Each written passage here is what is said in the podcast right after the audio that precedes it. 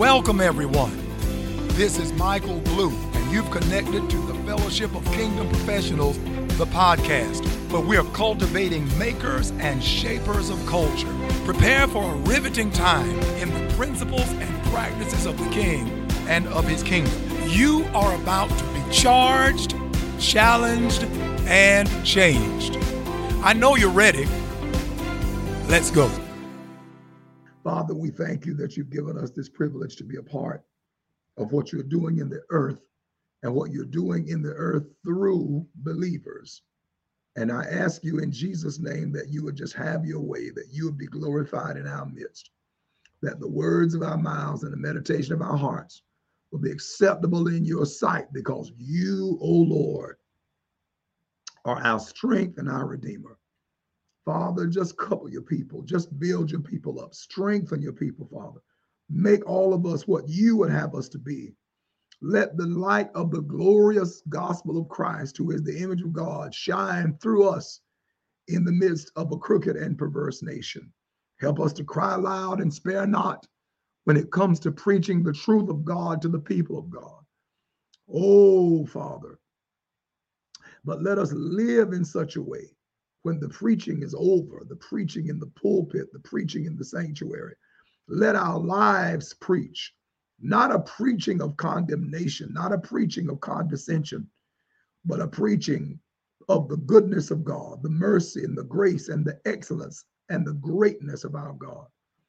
We pray for every professional that every need in spirit, soul, and body would be met, that every deficit would be supplied for, and that there would be more than enough in every area of their lives. And we thank you and we praise you in Jesus' precious name. Amen. All right. So let's uh, go to the book of John, the Gospel of John, chapter 1. Now remember this the Gospel of John is written by the apostle named John. But our study is about John the baptizer, John the immerser, John the Baptist. All right. So we've been looking at, listen, we've been listening, looking rather, we've been looking at the whole concept of knowing one's assignment knowing one's assignment. The first time I did a study on this, I tried to share a lesson entitled, Lord, teach me my assignment. And that's still my prayer. I trust it's yours as well. Lord, teach me my assignment. We've changed the title of this lesson just a bit, this treatment just a bit. Our approach is just a bit different. Knowing one's assignment. In this case, knowing your assignment or knowing my assignment. And we've dealt with nine components. There are many components of knowing one's assignment, but we've dealt with nine key components. Number one, to know my sender, the person who gave me the assignment. Know my sender. Know myself. know. I, I, I'm, I'm not pausing because of the nine. I'm pausing because of the first one. I've been meditating on something along those lines. And I was contemplating because I don't know if we have enough time to go back there. But anyway, let me continue. Know my sender, know myself, know my superior or my system, the system where I'm called to serve. Sister Wortham, good to see you. Uh, know my skills, know my service, know my scope, know my schedule, know my satisfaction, and know my successors. John chapter 1. When we step into this narrative, John the Baptist, John the Baptist is being interrogated by some people who want to know who he really is because they're fascinated by what he's doing. What is he doing? He's baptizing, he's preaching, he's teaching, and he's having massive impact on the nation. And because he's having massive impact on the nation, other power brokers, or shall I say, power brokers, send representatives to ask John, Who are you?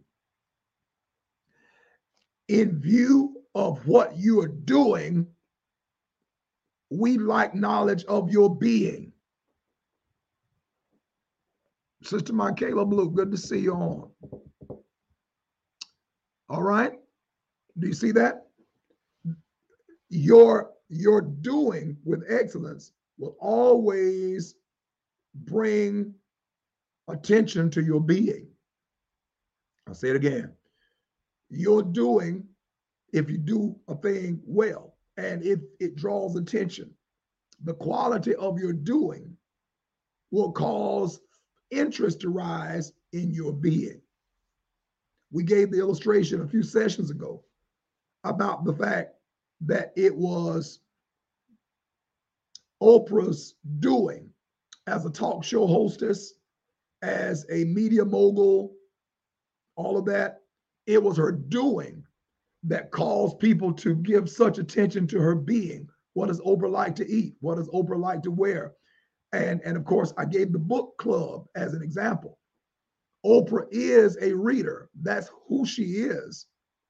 And what she does gave such recognition to her that people became more and more interested in who she is. And so if Oprah as a reader, if Oprah as a thinker endorses a certain product, immediately becomes a bestseller. But the reason why who Oprah is matters to so many people is because she excelled in the area of what Oprah does. Can you see that? And so when you, ex- there's a passage of scripture in the book of Proverbs where the Bible says, um, uh, let, let me get it quickly he says, You see a man who's, who's diligent in his business. It's Proverbs chapter 22 and verse 29. Proverbs 22, 29. It says, Seest thou a man diligent in his business? He shall stand before kings. He shall not stand before mean men. The word mean there means ordinary, as in the arithmetic mean are you familiar with the arithmetic mean? It's a term that means average. Okay. And so it says if you're diligent in your business, if you excel in your assignment being fulfilled, you will be positioned among people of note, of people of influence. You will not remain among the average. It's the same principle. When people are impressed with who you are, they become intrigued. Excuse me. When they're impressed with what you do, excuse me. When they are impressed with what you do, they become intrigued with who you are because who you are is the root of which what you do is the fruit. And when they become impressed with the fruit, they want to examine the root. They want to know who you are because they're so impacted by what you do. And so, John the Baptist is impacting people because of what he's done. And so the Bible says in verse 19 of John chapter 1, they ask, Who are you? Who are you? What you're doing is having such impact. We need to know who you are because we understand that the, the power of what you do must be proceeding proceeding from a depth of who you are and notice now that that he says i'm not the christ i'm not elijah i'm not any of these things. And so they ask him who are you? And he says i am the voice of one crying in the wilderness. As he isaiah said verse 23 he said i am the voice of one crying in the wilderness. Make straight the way of the Lord, as said the prophet Isaiah. Now, if I were preaching today, and I'm not, But if I were preaching today, I would stop right there and tell you that what John the Baptist said is that I am the fulfillment of a prophecy. And I need you to understand that you are the fulfillment of a word from God. Everything that God created, He created by means of His word. And so, even as Jesus Christ is the word of God made flesh, you are a word from God made flesh. That's why you're here. That's why you exist. You are a word from God made flesh. That's the only thing that would have brought you into existence. That's why God said to Jeremiah, Before I formed thee in thy mother's womb, I knew thee. In other words, you existed in the thoughts of God. Before you existed in the scrotum of your father and the uterus of your mother, you existed in the thoughts of God. I know the thoughts that I think towards you. The psalmist wrote, many of the thoughts that uh, that uh, God has toward us. You existed as a thought in God until God, what is what is a word? A word is an expression of a thought. A word is the expression of an idea. And so the God who thought you, spoke you, breathed you, as we were teaching on this past uh, evening, last evening.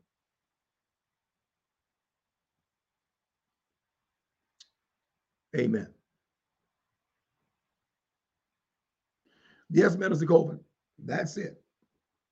Okay, so yes, Dr. Hugie, you existed in God's thoughts. That's right. He for what the Bible say? He foreknew you. What do you know? Thoughts. He foreknew you. Uh, Romans chapter 8, for whom he did foreknow, them he also did predestinate to be conformed to the image of his son.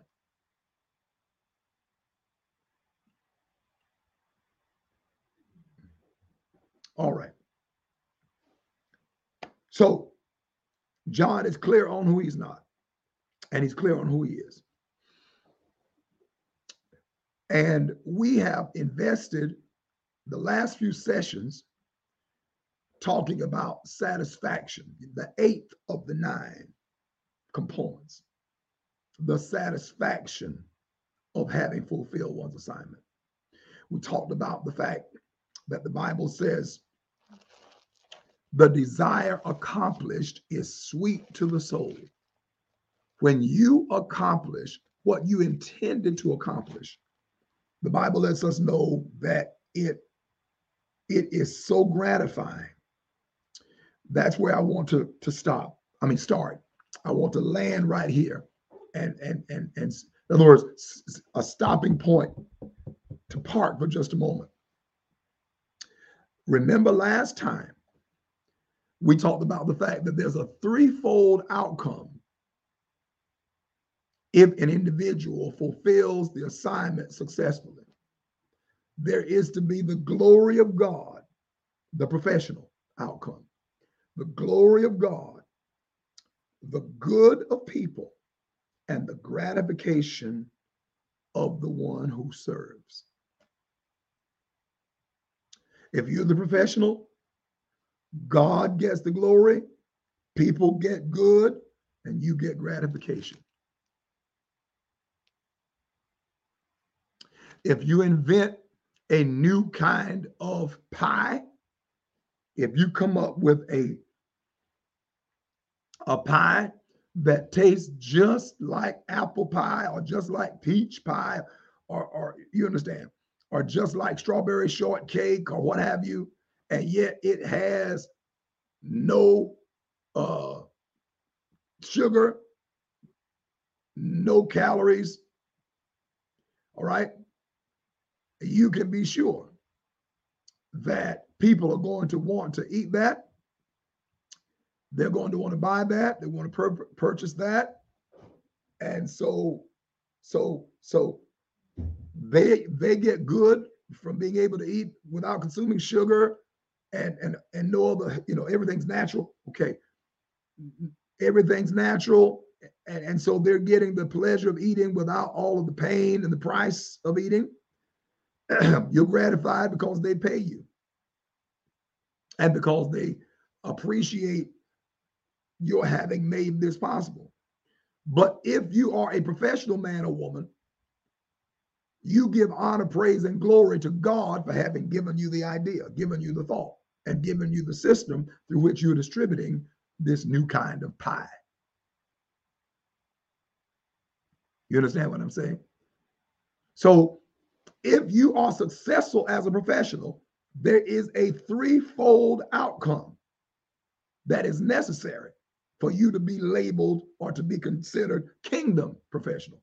Number one, God gets the glory. That doesn't just mean say God gets the glory. It means that the way that you live, the way that you do business, the way that you treat people, the values that govern your business, those things reflect God positively.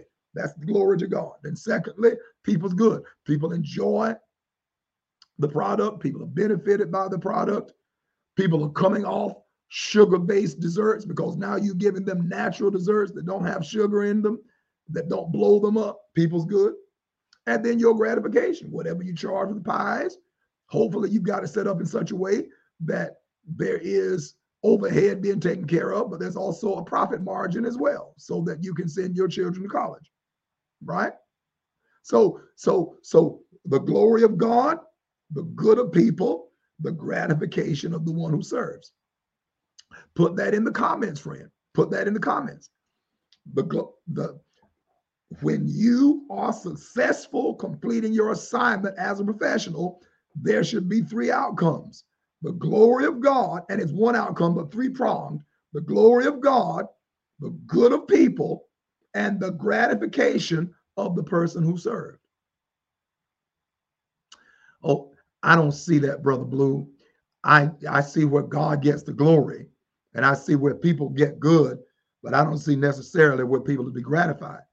Well, let's think about Jesus. You know, he's the chief example.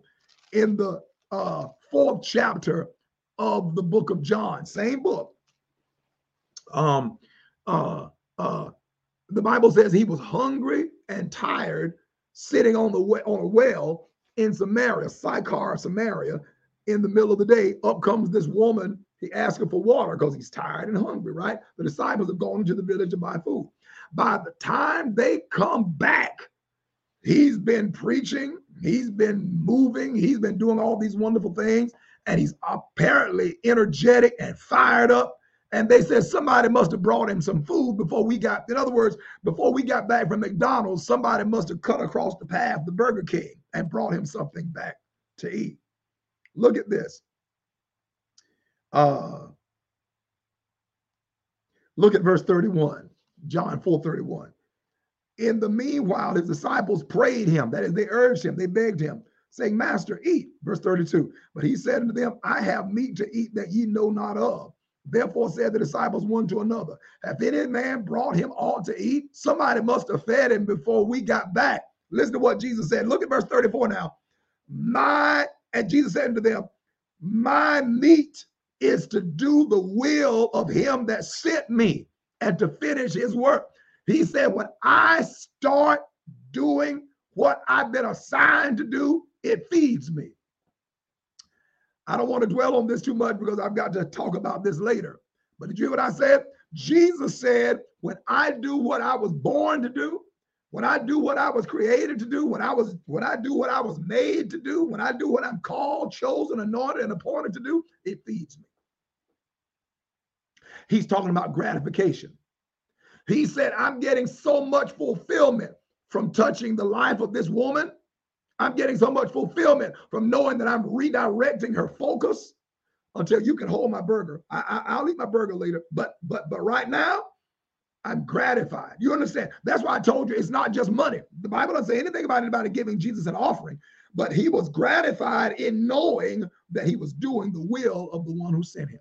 He said, My meat, my food is to do the will of him that sent me and to finish his work.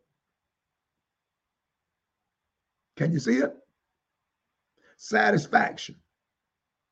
And so when you do what you're called, chosen, anointed, appointed, created, made to do, it will bring glory to God and it will bring good to people and it will also bring gratification to you as the one who's serving. I think about Paul. Remember what Paul said uh, in the book of Second Timothy, chapter 4. Paul says, Everybody's left me. So many have abandoned me. Timothy, hurry up and get here to me. But listen to what he said I have fought a good fight. I have finished my course. I have kept the faith. Henceforth, there's laid up for me a crown of righteousness, which the Lord, the righteous judge, shall give me at that day he's saying I'm gratified in knowing that I've done what I was called to do. I've done what I was chosen to do. That's gratification. Remember, I told you the the old song that uh, the saints used to sing, Lord, I done done, I done done what you told me to do. I have already done. This is the way we would say it in standard uh, grammar. But they said, I done done. I have already done what you told me to do. And there is fulfillment in knowing that you done done what God told you to do. God gets the glory. People receive good. You receive gratification. Can you receive that? Now, there are some people who claim to be spiritual. They're not spiritual in that regard, um, who say that gratification that doesn't matter, that shouldn't matter. Yes, it does. When you know you've pleased God, that gratifies you. When you know you've helped people, that gratifies you. If you are not gratified, you're not going to be around to serve and bring glory to God and good to people. The thing about it is, you got to keep them in the right priority. You got to keep them in the right hierarchy. You got to keep them in the right order. God is always first, serving others next, and then personal gratification third. I'm speaking to you as a professional. Come on. I'm speaking to you as a professional. And that gratification can include monetary gratification or monetary remuneration, compensation. Absolutely. Absolutely it can include material or monetary. And, and, and God has nothing against it as long as you don't allow it to come between you and godly character. You don't make a god of it. You don't make an idol of it. You don't begin, you don't begin to worship material profit.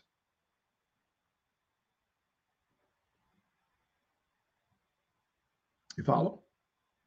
But as long as God is God, see, when when you begin to uh when you begin to say that material gain and so forth, that that's not of God, that that's against the will of God, then you're going to have to explain why God made these people rich, that he made rich.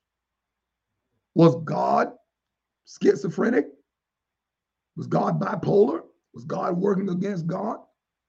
Because it was God who made Abram incredibly wealthy, and Isaac incredibly, and Jacob and Joseph immeasurably wealthy. It was God who promised the nation of Israel houses they didn't build, and vineyards they didn't plant, and wells from which they did not, wells they didn't dig, and all of that. God, God promised them that. He said it was God who said their gold and their silver would be multiplied. It was God who took David from living in caves and in the forest and gave him a kingdom and gave him such massive wealth that he was able to donate billions of dollars to the building of the temple at the time of his death. It was God who made Solomon so wealthy. The Bible says that they had gold and silver like dust in the kingdom. So you mean to tell me that God did all of this in the lives of these people, and yet all of this is contrary to God's will? Why in the world would He go out of His way to do it for these folk and to promise it in covenant? No, God has never had a problem with material wealth. He created it, and He created it to benefit people. But He trusts that those of us who are the custodians and stewards of it will not worship it, but that we'll worship Him do good to other people, and then receive whatever gratification that is appropriate for us. Call that health and wealth gospel? No, now you're being un- unfair. Everywhere the God, and, and, and I've got to leave this, but everywhere the gospel has gone, everywhere that the gospel has gone, I'm talking about societies and cultures and nations and generations. Everywhere the gospel has gone, it has raised the standard of living. Everywhere the gospel has gone, every nation, impoverished nations, uh, deprived, depraved nations, where the gospel has gone and been allowed to become culturally endemic, culturally interwoven, it has raised the standard of living, education, health, uh, domestic, family, and so forth. It has raised the overall standard of living when the gospel comes, what did Jesus say? Get off this, brother Blue, I will. But Jesus said in the book of Luke, chapter 4, and verse 18, reading from the book of Isaiah, he said, The Spirit of the Lord is upon me because he has anointed me to preach the gospel to the poor. He has sent me to heal the brokenhearted, to preach deliverance to the captives, and recovering of sight to the blind, to set at liberty them that are bruised. Okay, brokenhearted, captives, bruised, blind. All of that's negative, right?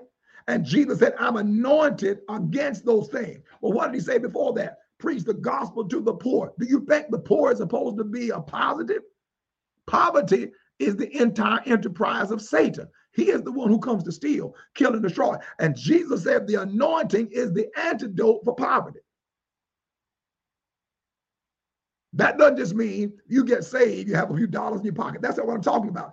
It is the antidote for cultural and systemic and demographic and geopolitical poverty, mental, social poverty. The, the anointing of the Holy Ghost is the antidote for poverty. And everywhere the gospel is going, I'm not talking about somebody's spin on the gospel. I'm not talking about somebody's religiosity using that to manipulate people. Everywhere the gospel, the liberating message of Jesus Christ has gone, it has raised the standard of living for that people.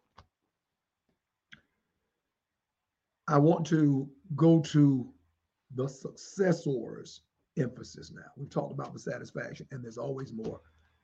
But I want to go to the successors to to fulfill my assignment, I must know my successors.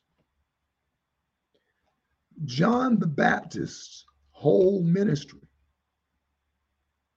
was about preparing the way for the one who would come next. Suppose that's all of our assignment.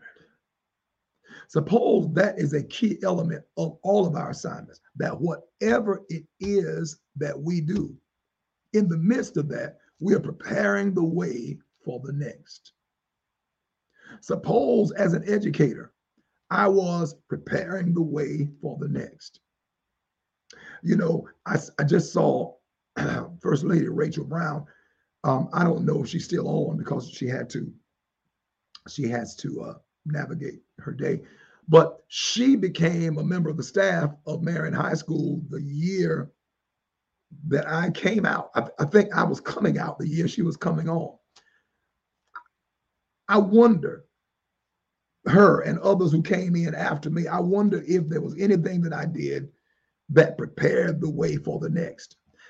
As a pastor, is there anything that I'm doing that's preparing the way for those who come after me? As a bishop, is there anything that I'm doing to prepare the way for those who come after me. As a community influencer, is there anything that I'm doing that's preparing the way as a man, as a husband, as a father? Am I doing anything to prepare the way? I believe, I believe that when we examine our assignments, that a key element of our assignment is to prepare the way for the next. Those of you who are cosmetologists and estheticians, those of you that are healthcare workers, those of you, of course, who are educators, those of you who are governmental leaders, a major part, a major part of your assignment is preparing the way for the next. I mean, the next you, the one who is going to occupy that position, the one who is going to fulfill that function that you're now occupying and filling. That's God's will concerning the assignment. Sometimes, not all the time, but sometimes I wonder what impression people get from my example. You ever think about that? You ever think about what it is that I'm doing? What kind of impression are people getting from that? See, it's one thing to know what you intended, it's another thing to know what people extracted or inferred or concluded from what you're doing because sometimes your intention and their conclusion is not the same. That's one of the reasons why we talk about things like, uh, and, and let me let me back up and say it better. That's one of the reasons why with um, our um, what's it um, uh, uh, Kingdom of the Arts and Media Festival. Bless you, Sister Johnson. Did you hear me? Kingdom of the Arts and Media Festival. That's one of the reasons why, whenever we have had this um, event, our keynote speaker on Friday, particularly, I've always asked that person to share anything God gives him or her, but please tell your story. Tell some part of your story. We've had Israel Houghton, we've had Aaron Lindsey, Dr. Norman Hutchins comes to mind. Uh, we've had so many wonderful keynote uh, uh, Brother Stephen Ford, uh, Dr. Stephen Ford. And I've asked all of them, you can teach and preach whatever you choose, but please share your story because many times people assume that because you're a celebrity, because you're well known, because you may have amassed some level of affluence. That that's the way it's always been. And they may think that even the way that they see you carry yourself and conduct yourself, yes, Bishop Winans, that that that that's uh, a, a mark of arrogance, a, a snobbery, and so forth. No, I want them to tell their story because I know that sitting in that room or now streaming is the next the next Marvin Winans or the next Stephen Ford or the next Aaron Lindsey or the next Israel Houghton is in that room or may get the replay or is in some room or will watch some stream. And part of that assignment is to prepare the people for the next. That makes sense?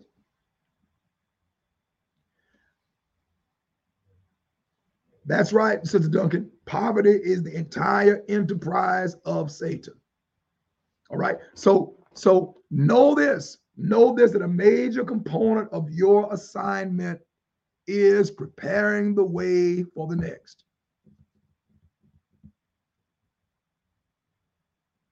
Okay, put this in the comments. A major aspect of my assignment is preparing the way for the next. In other words, the reason why John the Baptist is such an appropriate figure is because John the Baptist represents all of us. All of us, there's somebody coming behind us. There's somebody coming behind us. There's somebody coming behind us. There's somebody coming behind us. And I must prepare the way for the next. Uh, Sister Scarborough, your son is coming behind you. Those of all of us who are parents, your children are coming behind you. All of you who are spiritual parents, your spiritual sons and daughters are coming behind you. Uh, in your community, those younger leaders, those those younger movers and shakers, makers and shapers, they're coming behind you. Prepare the way for them. Prepare the way. Raise a standard of character, of integrity, of honor, of honesty, of dependability, of trustworthiness. That's preparing the way for the next. All right. Um, being mindful of the successors. That's right, Sister Perkins, grandchildren and all of them. Notice this in the book of John, chapter 1, verse 35. John 135. Again, the next day after John stood and two of his disciples. Who? Two of his disciples. All right. Verse 40. Verse 40. One of the two which heard John speak and followed him was Andrew, Simon Peter's brother. One of the two which heard John speak and followed him was Andrew, Simon Peter's brother. Now go back to verse 35. Again, the next day after, John stood and two of his disciples, one of whom was Andrew. Verse 36. And looking upon Jesus as he walked, he saith, Behold the Lamb of God. Now, John is standing there with two of his disciples, two of his followers. And up to this point, they have been focused on John the Baptist. John the Baptist sees Jesus passing by and says to them, Behold, that means look, that means focus on him, the Lamb of God. Do you see that John comes to a point where he's directing his successors, his disciples, to look to Jesus and to no longer look to him? Mm, mm, mm, Listen, you know what John is saying to his disciples? And I need you to hear me, success, uh, uh those of you who are uh, raising up successors and responsible for successors.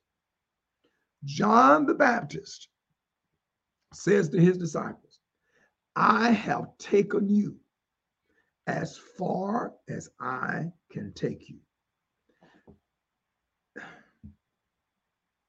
I need you to look now toward the one who can take you to the next level. Do you understand that it takes great humility and at the same time, great confidence to be able to tell people who've always looked to you for everything that I don't have what it takes for you to go to the next level of myself.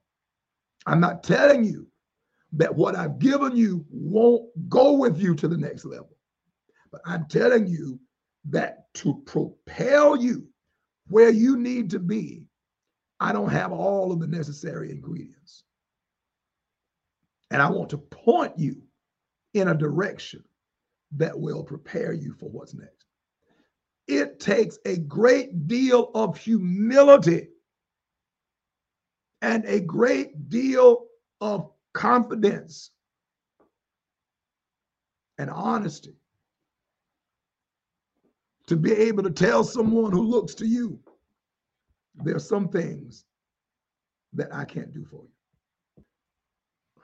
I, am going to touch a very sensitive area right here. Single mother or even single father, single mother of son, single, single father of daughter. It takes great humility, great honesty, and great confidence for you to say, sister, to your son, you, single father, to say to your daughter, I love you. I've given my life to you and I would give my life for you. But I can't be a man to you. Talking to her son. I can't be a woman to you, talking to his daughter. And so I've got to point you in a direction where somebody can give you what I can't give you. Well, I can teach you integrity. I can teach you honor. I can teach you a work ethic. I can teach you to love people, respect people, have self confidence. I can teach you all of that. But I cannot be your role model as a man if I'm not a man. I can't be your role model as a woman if I'm not a woman. And I'm not going to turn you loose just to anything that wears pants and claims to be a man or who wears a skirt and claims to be a woman. No, no, no. But I'm going to point you in a direction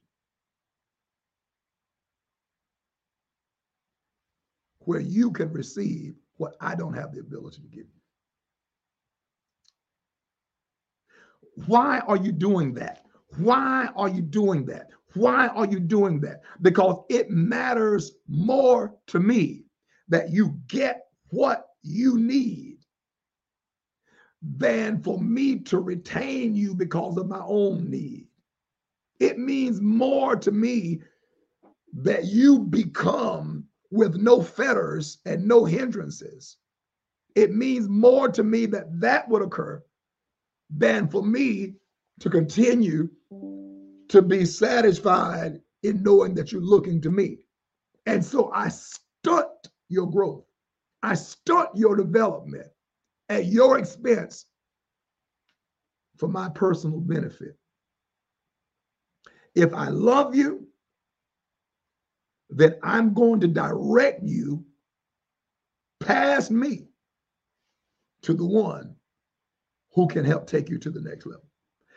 That doesn't mean you leaving your mama, you leaving your daddy, that you're replacing that. Not at all. Remember this that true leader, that true mentor, that true father mother says to that child, in effect, you'll always need me. But you will not need me as you've always needed me. You will always need me, but you will not always need me as you've always needed me. The quality of the need will change. I'm talking about preparing your successors. John stood. See, Nobody had to wait till John died and then Jesus come along. So I, he just taking over because John dead. You know, no, no, no, no. John said, while I'm alive, let me give you some direction. Wise is the leader. Wise is the parent. Wise is the pastor.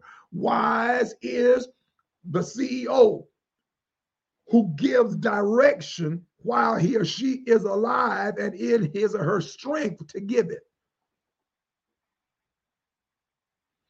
While you have strength, point them in a direction. While you have strength, let them know that in order for you to become what you are destined to become, I can't let you remain a boy when there's a man inside you. I can't allow you to remain a girl when there's a woman inside you. And if I let you keep dealing with me as though you're a girl, you'll never become a woman. If I let you keep dealing with me as though you're a boy, you'll never become a man. And so I've got to point you into a direction that makes both of us somewhat uncomfortable. It's uncomfortable, but it's necessary. And this is not just true with parents who have children of the of a different gender. You may have uh, children of the same gender, but there are just certain abilities and certain skills that you don't have, and so you can't help the child cultivate it, even though you see it in the child. For example, I am not an athlete. I am not an athlete. I used to play football a good bit uh, right before I uh, got the Holy Ghost and got in the Holy Church and gave everything up, almost. But I, I, I played football. But as far as basketball, no, no, that's not my area. So when my son comes along and he loves basketball and so on and so forth, I can't stymie his gifting because it's not my gifting. What I need to do is point him in a direction where he can receive wholesome instruction for his athleticism, but that will also challenge his character. That he won't just be a bawling nut, but that he will be a man on and off the court.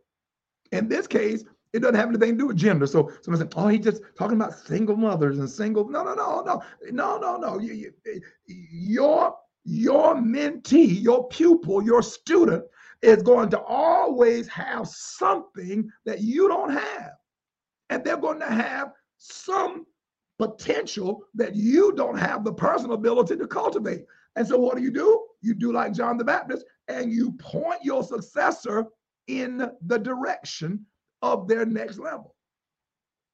Yes, those who were with us in the word last evening will recall that the analogy that uh, is written in the book of Psalms 127 that that children are as arrows in the hand of a mighty man. All right. We're going to have to go, right? All right. You all ready to go? Let's let's wrap up. I hope that you've been benefited. We're not done with this topic, obviously. I was hoping that we would get much further. Um, but you know, it's necessary to try to plow into it, probe into it to make sure we're clear and to help us to see ourselves. Right? The Bible says the word is a mirror. The word of God helps us to see ourselves. And most of, of the time when we go into the mirror, we don't just go to look at ourselves, we go to make adjustments. Did you hear what I said? The majority of the time that we go before the mirror, we don't just go in there to see ourselves because we kind of remember what we look like, you understand? But we go there to make adjustments. Straighten the tie, right? Sisters, get the makeup and all of that in its place. Now, Brother Spicer, you've been listening to me preach too long. Yes, but you see it right. Okay, so we're going to go. Thank you so much for your time. Um, I want you to determine that you're going to fulfill the assignment of God upon your life. Until we meet again, this is Michael Blue encouraging you to go forth today and lead. Make the name of Jesus Christ glorious. Make the career of Satan brief and miserable. Together, we shall bring pleasure to Christ's heart. We shall bring fame to his name. Don't leave your teacher. Don't leave your John the Baptist. You'll always need them, but they'll point you in a connection that will bring you to your next. Till we meet again, may the peace of God go with you. Thank you for listening to the Fellowship of Kingdom Professionals, FKP the podcast. If you'd like more engagement, click the link in the show notes to join like minded professionals in the FKP Facebook group. Follow us at Bishop M.A. Blue on all platforms. Also, join the FKP Weekly Conversation live every Monday at 11:30 a.m. Eastern on Facebook Live and on YouTube. Finally, be sure to rate and review on Apple Podcast and subscribe wherever you listen to podcasts. May God bless you until we meet again.